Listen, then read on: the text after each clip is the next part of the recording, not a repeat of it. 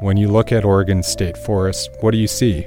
Do you see trees, streams, wildlife, a place for people to go to escape their towns or cities, to experience nature?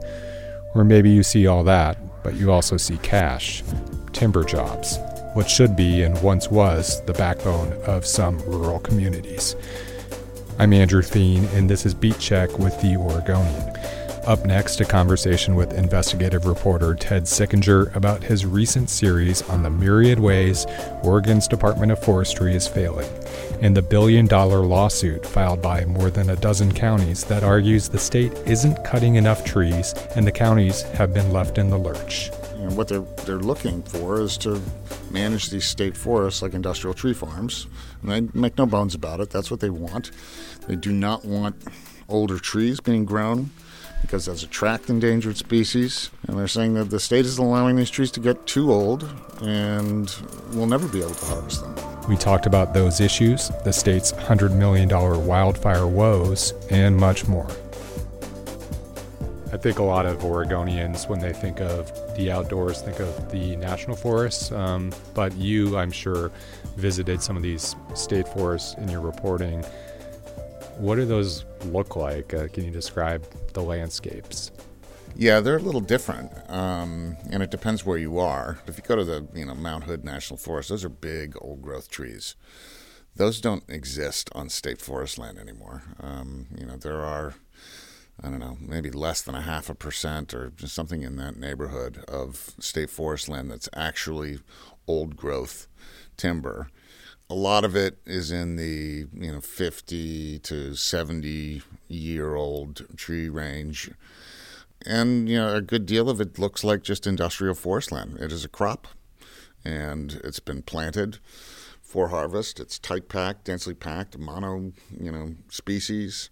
What the department is trying to do, or has been trying to do since it you know, um, put its existing forest management plan in place, mm-hmm. is to actively create you know more complex forest structure that that feels like you know these kinds of woods that you hike through that have you know some very large trees, mixed species, you know a, a high canopy, um, you know a bunch of snags, you know per acre, you know specifically trying to build that complex forest that that you know you know that's prime wildlife habitat and uh, for some species anyway. How did you get onto this story? You know, I was approached by um, a guy this spring who was concerned that the forestry department's budget, um, not just the forestry department, but the state forest division's budget, was out of control and that they were harvesting trees uh, perhaps to keep up with their PERS costs. And as the government accountability reporter, one of the things that I've covered quite extensively in the past for the Oregonian is the public employees retirement system. And it would be no surprise that those costs were increasing pretty rapidly because they are across state government. Um, but he, you know, the the consequence of this was he's saying, you know, we're look, we're, you know, the the department is being forced to clear cut trees in order to cover its pension costs. I find that you know a really perverse outcome of some of the you know the problems we're having here and he was uncertain about it, um, but thought it was sort of up my alleyway to, to, to look into. And I agreed. I thought that was wow, that would be a strange consequence of you know of these pension problems we're having. So I began to look into it, and it became a little bit of an odyssey. The again the, the budget problems that the state forest division is having, and the you know the backdrop to this. As it turns out, they have not been good at all in responding to Board of Forestry, which is their oversight board, has been looking for more information on the financial sustainability of the State Forest Division for years. These I, are these are boards appointed by the governor, right? I mean, these are right. folks who are serving voluntarily, but are supposed to be overseeing these agencies. Right. And the agency, uh, I think, has been it's kind of in a bunker mentality, and uh, maybe feels like it is occasionally being bullied um, by some of the board members, but it has been, from what I've seen, uh, non-responsive, very opaque, both in terms of what's driving um, their financial problems, how they have um, solved them and kept the agency afloat, and it's at this point it's got two competing kind of priorities to solve the problem. One of is it's developing a new forest management plan that's been under development for six years, and that is supposed to be a plan that will increase both financial and conservation outcomes. Mm-hmm. That is the directive from both Governor Kitzhaber, former Governor Kitzhaber, and from Kate Brown and I, there are a lot of folks who feel like that is that's not attainable. You know, there there are trade offs, and you're asking for you know calorie free hot fudge sundae there. Um, you're just not going to get both. Yeah, so maybe uh, we could take a step back, and you could explain a little bit. I think a lot of as the government accountability reporter, we're used to, or any you know civic reporter, people are concerned about their tax dollars going to X, Y, or Z. But with the forest the forest department, it's not uh, you know, my property taxes or your property taxes or you know income tax. It's um, it's literally uh, revenue from these trees, right? Can you explain how that works? Uh, yeah, the, this is a department or this division. The State Forest Division is dependent entirely on the harvest revenues that they get off of 729,000 acres of state forests, um, and they don't get any general fund money. No taxpayer money goes into the into the agency, and every year the you know the agency puts out an annual operating plan in which they um, they put you know, 230 to 250 million board feet of timber up for sale, which is sold to timber companies. Um, they harvest it, and the revenues are split. Um, 63.75% goes to uh, these 15 counties. I think it's, it is important to sort of understand where the forest came from.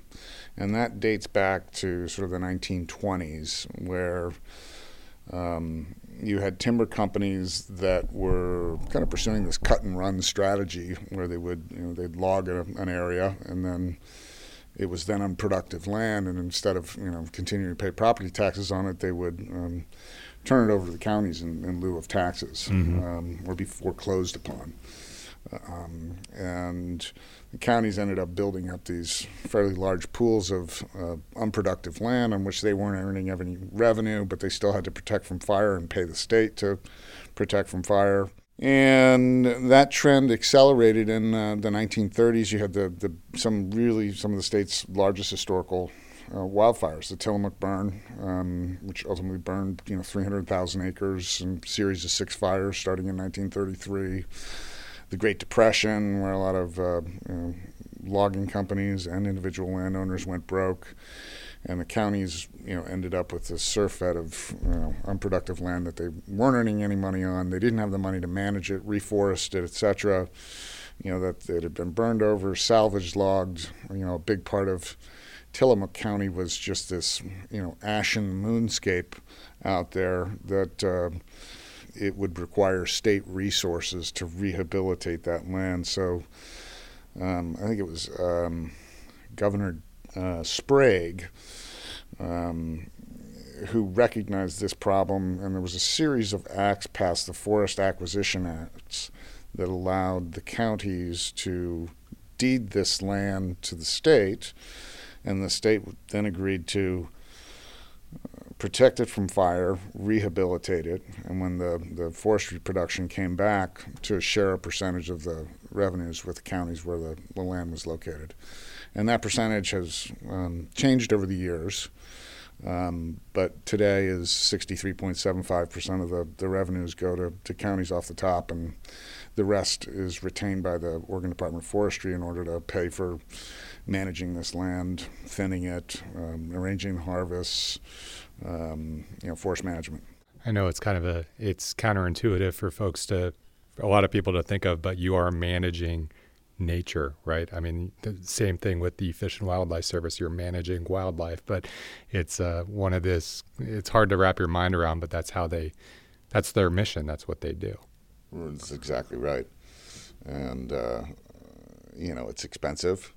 Some of the things that they try and do are unsuccessful um, and it you know contributes to their you know their budget difficulties. Right now, they they want to kind of change their their management uh, plan because they feel like you know some of these treatments that they do are, are ineffective and they're expensive and they're not creating the kind of habitat that they they want. Um, and I think the the conservation community is worried that they're going to change their plans to just you know manage these more like industrial forests. Um, and you know the pushback on that is that you know, we do have the Forest Practices Act, and a lot of the timber companies say, look, we don't have to have it's not either or. We can have all these values on the forest. You know, we can create you know great habitat. We have the Forest Practices Act that that you know has these protections in it for streams. Mm-hmm. So you know we live out here. We know how to do this right. Um, and I know you know again these are um, actively managed uh, for for timber harvest. This is you know this is not the national forest, which is essentially shut down these days. These forests are being managed for for crop. So the Oregon Department of Forestry's financial issues aren't just due to the logging situation. Your reporting um, it showed that wildfires um, and the state's ability to fight them um, is also tied up in this. Can you explain to folks a little bit um, what happens when there's a wildfire and, and how much money uh, uh, the state is in debt right now for past wildfire uh, costs? Well, the, the agency has three divisions. One of them is the Fire Protection Division. The other is the State Forest Division. The other is the Private Forest Division. And the um, the Fire Protection Division is responsible for protecting state forests, protecting private landowners who pay you know, a tax every year um, to pay for this you know, uh, protection surcharge um, for fire protection on their lands. The agency under contract with the BLM, with the Forest Service, um, also fights fire on federal lands. Federal lands are a huge part of Oregon's forest land base. They're sixty right. percent of it. Right. State forests are three percent, and private is maybe you know thirty-five. We have had back-to-back high fire seasons. 2019 was an exception, but you know there was a run of them from 2012 to 2018 that were were huge um, on average, and what the department does is it sends out not only its own personnel and it draws those personnel from across the agency. It's, they call it a militia approach. So when there's a big fire and they have an incident response team that they're sending down to um, southern Oregon to fight on BLM land. Yeah, the Chetco Bar fire, for example. Right. They are drawing people from across the agency. They're you know, emptying the hallways um, down in Salem and in the various districts in order to you know, uh, supply these personnel um, to fight these fires, and they are also coordinating. Um, response when the governor uh, declares a conflagration. It's ODF that sort of is the lead agency in coordinating that response, and they are also responsible for collecting the bills. Um, so these costs can be huge every year. I mean, even in 2019, which was a, a low fire year, it was 40 million dollars that you know they had in receivables. Wow. Um, and at present, they have um, about 125 million dollars in outstanding fire receivables and uh, you know the agency says it was kind of caught off guard by these back-to-back seasons, but they also it appears badly mismanaged the administration of this, and you know they part of these you know these uncollected fire costs they go back to the 2013 fire season. Um, they have finally billed. Um, for all the 2013-14 costs, although they haven't been paid for all of them still some of the 2015 costs are uninvoiced, mm-hmm. and literally they have boxes and boxes of shift tickets from these fires and kind of equipment lists that they are sorting through, comparing to cost sharing agreements and contracts that they have with federal agencies.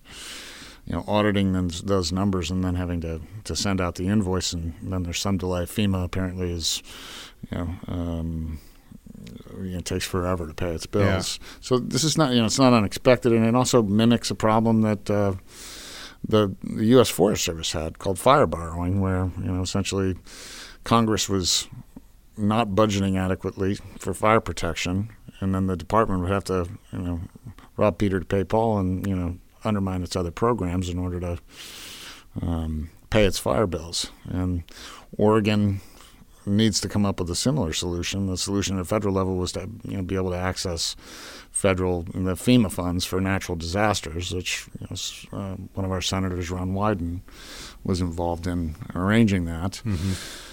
But you know the the management problem that they have is, is significant as well. Said that, you know we didn't have adequate personnel to simply sort through this stuff and, and, and build this out.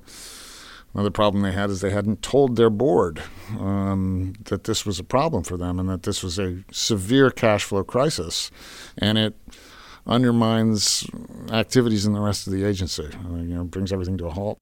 Do, do, you get a sense, Ted, if other states fight fires the same way? For example, when we look to California and see the wildfires going on there, are they, you know, is it the same type of situation there where they're paying, uh, you know, the state's paying uh, to fight fires uh, all across the state and hoping that the feds pay them back?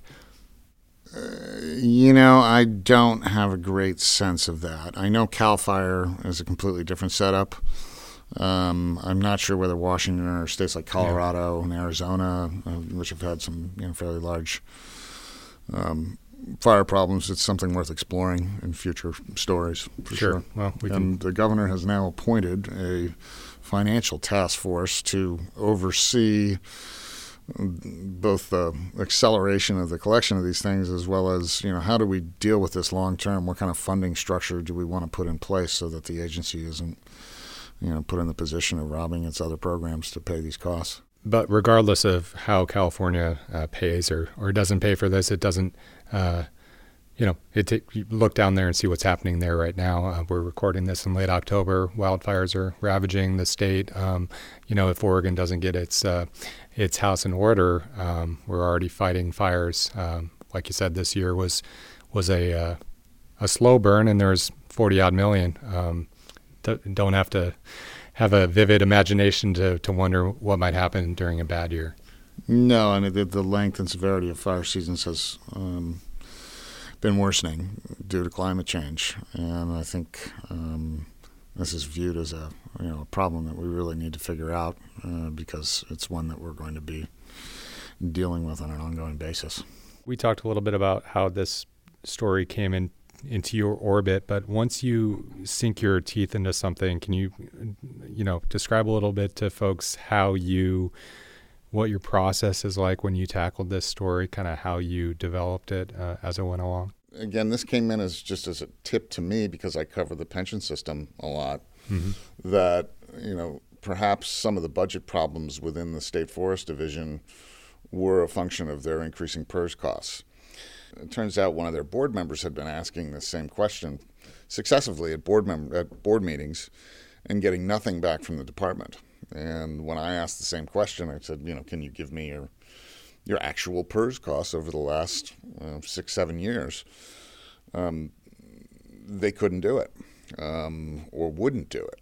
And so I then got into their budget requests and their actual budgets for you know the last several biennia, and I was able to determine, you know, here's what the PERS costs are, and indeed they were a big problem. But I also at this point was asking other questions, and, and I wanted to know what, what are the cost drivers that are leading to this financially unsustainable uh, situation that has been, you know, you guys have been complaining about for since the Great Recession in 2008. That's a decade ago now. It's yeah. a decade, and they have been saying the same thing. You know, our, our current budget model is unsustainable. Well, fine show me you know where does the money go and that's a lot of the kind of reporting that i do is follow the money stories and it was frustrating because the department was unable to come back to me with a line item list of their expenses and board members have been asking the same questions you know what are the levers that we can pull to change this or you know what costs are out of control and this department simply refused to provide it. So, again, I ended up in, in their budget requests. Uh, they did come back to me with sort of generalized areas of, you know, here's some, some broad expense headings. You know, this is how much we spend on uh, services and supplies, for instance. Mm-hmm. Um, but nothing particularly granular. um, which is really you know what the board needs and you know what the department really probably needs in order to determine this eventually. But I then ended up running across you know some major cash flow issues that they were uh, running into, um, and yeah. And so you end up having to go back through again. These are budget requests made to the legislature, um, and you're kind of piecing that together because the state was either unwilling or unable to provide that information to uh, the Oregonian. Yeah, to the they, board members. They did come back with some information, but not information that was easily understandable that you could break down and really say, you know, okay, here's the problem. They're spending, you know, four million dollars on endangered species surveys, you know, every year, um, and that cost is going up. At, and I still don't have that information. Um, you know, again, I don't think anyone's ever seen that level of detail at a board level on this. Um, and until they do, they're not going to understand you know, what's driving this problem. So all that context is kind of the backdrop, Ted, for uh, this lawsuit uh, that um, 15 of these counties, or actually 14 of these counties, right, are participating in. Um, can you give a little bit of the background of why uh, these counties are uh, taking legal action against this, the state of Oregon? Well, for a long time now, the, the counties, or many of the counties, have been complaining that the state is under harvesting um, the state lands um, in um, Again, their their mandate is to manage these lands for the greatest permanent value to the state of Oregon. And what they have done is filed 14 of the 15 counties and I think 150 special taxing districts. That'd be schools, ports, soil and conservation districts, you know, all kinds of you know public safety. Um, have filed a lawsuit alleging that the state has breached its contract with the counties by failing to maximize the harvest revenues from these state lands. Essentially, what they're saying is that um, when they deeded the lands back in, and it was over a period of 30 years that these lands came to the state, then in effect they had established a contract with the state, and that the meaning of greatest permanent value historically, at the time these lands were deeded, was timber revenue, mm-hmm. and that it came down to dollars and cents. You know, maximum value is the harvest revenues, so maximize harvest revenues. Um, the state's position is that in the Forest Acquisition Acts, they also mentioned recreation, clean air, clean water, uh, you know, other purposes, and that that this, the the lands were acquired for multiple purposes. Obviously, Oregon has changed over that 80-year period, and for a long time, the, these timberlands were not particularly productive. But you know, when they were rehabilitated, replanted, and they'd grown for 50, 60 years, um, that's when this controversy began to, to percolate a little bit. And there were environmental lawsuits in the 80s and 90s right. to stop the state from harvesting the lands. And the state at that point decided um, to develop a new forest management plan and a far more explicit definition of greatest permanent value. And when they did that, and it's called the GPV rule um, in uh, sort of the industry lexicon, they laid out a very specific hierarchy that, that named all these purposes. The forest management plan was adopted in 2001, and a lot of the, the state lands were kind of off limits. And that worked out to be not particularly financially viable to have half the forest off limits, and they had, over a period of time, lowered that to 40% of the landscape in 2009 and then 30% in 2011 and they have since been manipulating the 30% of the landscape that's designated as complex to bring more trees into the harvest bucket.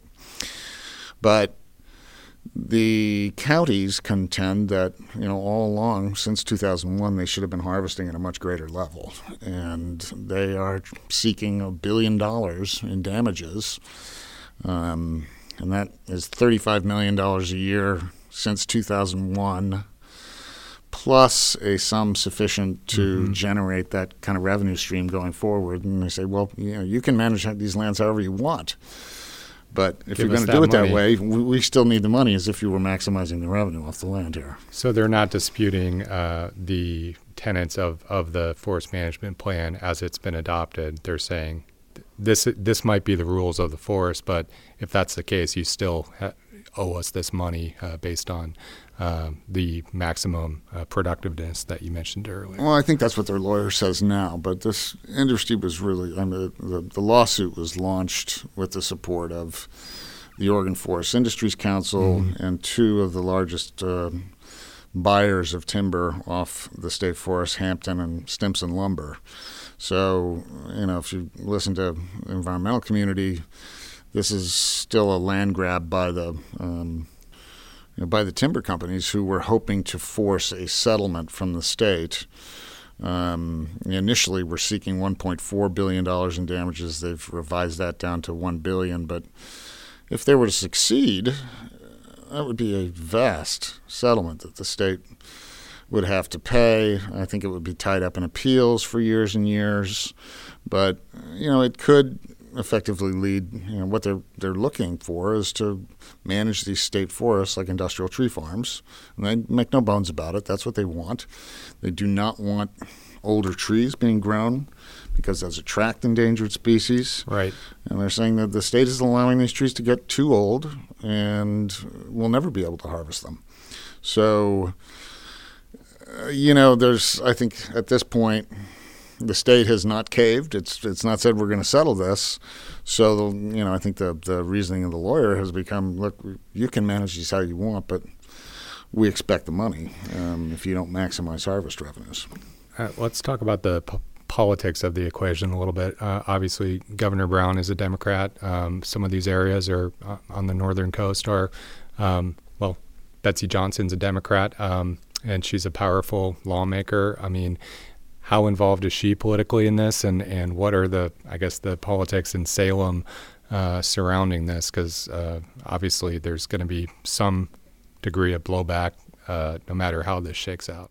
Um, the rural counties have always held a lot of sway, and the timber companies um, in Salem, you know, outsized to sort of what their economic influence is at this point. But, you know, effectively they've had kind of a, a veto power on, you know, state forest policy. Um, and that means when the department comes in and it says, look, this formula that we've been under is no longer viable, you know, we're, we're just, uh, it doesn't work anymore for us. The counties have been able to say, and the timber companies, no, we're not going to, you know, get you three million dollars for your recreation program out of the general fund. Mm-hmm. You're self-sustaining. Harvest more, and it, you know, really has come back to that debate again and again. Is the state ought to be harvesting more? If you are, you know, financially non-viable, um, you know, cut more trees. And it's been a bit of a stalemate because they haven't succeeded in getting what they want out of the legislature, which was a bill in 2015, for instance, that said you need to up your harvest. And I forget what the specifics of it were, but to the numbers that you were originally modeling back in 2001, you had promised us a certain level of harvest. You haven't gotten there. Um, but again, that hasn't passed um, but you haven't been able to you know, get out of this budget stalemate or budget straitjacket, as I put it in the story that I wrote. Um, that again, their hands are tied. Um, if they have a, a, certain level that they feel is sort of a sustainable harvest level, um, and they have been going above that in recent times mm-hmm. Um, to solve their budget issues. Um, but you know, Betsy is obviously a powerful voice in Salem. and she is a vocal supporter of um, you know the counties. You know, there's there's a whole slate of county commissioners and um, and legislators who have you know been stalwart in their sort of support of this um, revenue arrangement and, and getting more harvest off the state forest. Let's take a break.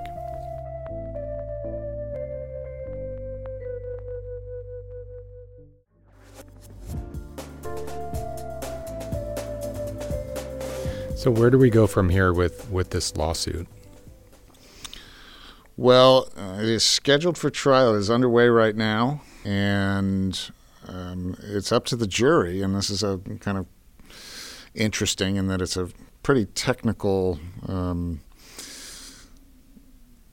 decision on their part that you wouldn't typically see put before a jury on sort of legislative intent. And you know, I think there's there are many people who feel that the court should have decided this. Mm-hmm. Um, but uh, there are a lot of folks who feel like they they shopped this down to Linn County as the um, the county that launched this for a favorable venue and judge, and they certainly the state has has not been performing well in um, you know the preamble to the trial. Its motions, it's it's lost. Uh, I don't know, 19 of 20 maybe, um, and if a decision um, comes down, it's, it's left to the jury to decide. Okay, what you know, what did greatest permanent value mean back in 1941?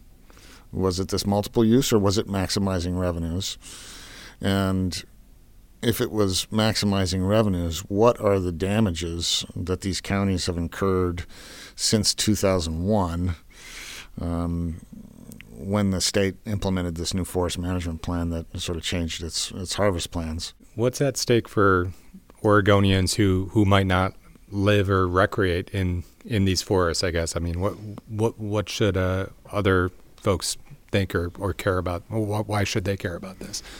Well, it could be a substantial sum of money that um, all counties, uh, you know, so these 21 other counties that don't have any state forests, essentially taxpayers are going to be responsible for if there is a big settlement um, for paying that. Yeah. Um, and it will go to a very few counties. Again, the, the hasn't been determined if there's a billion dollar settlement, let's say, how that is going to be distributed but it probably will be based on either the acreage of state forests in particular counties or historical revenues that have come off of them. And that will lead to a very few counties getting a really large sum of money, and the rest of the 21 other counties, you know, ending up really having to, to fund that. Um, I think there are, there are a lot as the population has grown in Oregon. These forests in um, you know, really all over the state have become a much larger destination for fishing, hunting, camping. Um, you know, the, the, the Oregon Forest Resource Institute does a survey every year on what Oregonians value about um, forest land in the mm-hmm. state. And consistently, what comes out on top of that is uh, scenic values and nature. Um, you know, the economy does work in there, but it's not one of the top values that, that Oregonians as a whole have about their, their state forests. So, you know, the, the value system in the state now um, maybe has a different uh, view of these forests than, you know, the, the counties um, where they're located. You know, I, I, grew up in Jackson County, which is, uh, you know, used to be a, a very big timber area. And you know, Boise Cascade shut down facilities there. Um, it was more of a federal fight over logging right. on federal lands. But, you know, that area obviously a lot bigger than these coastal communities, but it's become this medical hub uh, for Northern California, Southern Oregon. You know, some folks I know think, hey, hey, uh, folks on the coast, you're a tourism destination. Lean into that. The days of of uh, logging are gone. Um, but some of your reporting had some really uh, interesting insights from folks who live on the coast. Um, could you talk a little bit about about the folks you talked to about that conundrum? Right. Well, again, the, the forestry jobs that are out there, the logging, the mill jobs, trucking jobs, etc. Those are still some of the best paid uh, jobs in these rural communities. they pay full benefits. You know, they've got medical, dental, 401k. Um, and uh, they have an outsized economic impact. Um, and then there's the revenues from the state forests. Um, tourism, by contrast, um, pays well below the, the median county income levels, and these aren't benefited jobs for the most part. Um, so I think there's some resentment that that's the message from you know urban or you know valley legislators come on lean in on tourism when you know hey that's that's not paying the bill and uh, you know we need good paychecks out here we need you know benefited family wage jobs and they are few and far between. And the forestry industry and wood products still provides a good chunk of those in, in these counties. And um, with the shutdown of the federal forest the state forests have become a much more important source of the logs that sustains those jobs. And without those jobs, um, you know, you got someone working at a local brewery, but they're not making 50, 60,000 a year with, with bennies. Right, right, exactly. Thank you so much for uh, explaining this complex issue. Uh, it, it, seems like a, a fire line is uh, encircling ODF uh, and it's uh, growing closer. That's the, the, the, portrait that you painted. Uh, thank you so much. Sure. Thanks for having me. Thanks for listening to Beat Check with the Oregonian. You can find a link to Ted's series in the episode notes. You can check out my stories on the transportation beat at oregonlive.com slash commuting or follow me on Twitter at Andrew Theen. A reminder to subscribe to Beat Check anywhere you listen to podcasts to hear the latest episodes. If you like the show, please leave a rating or review to help us spread the word. Until next time.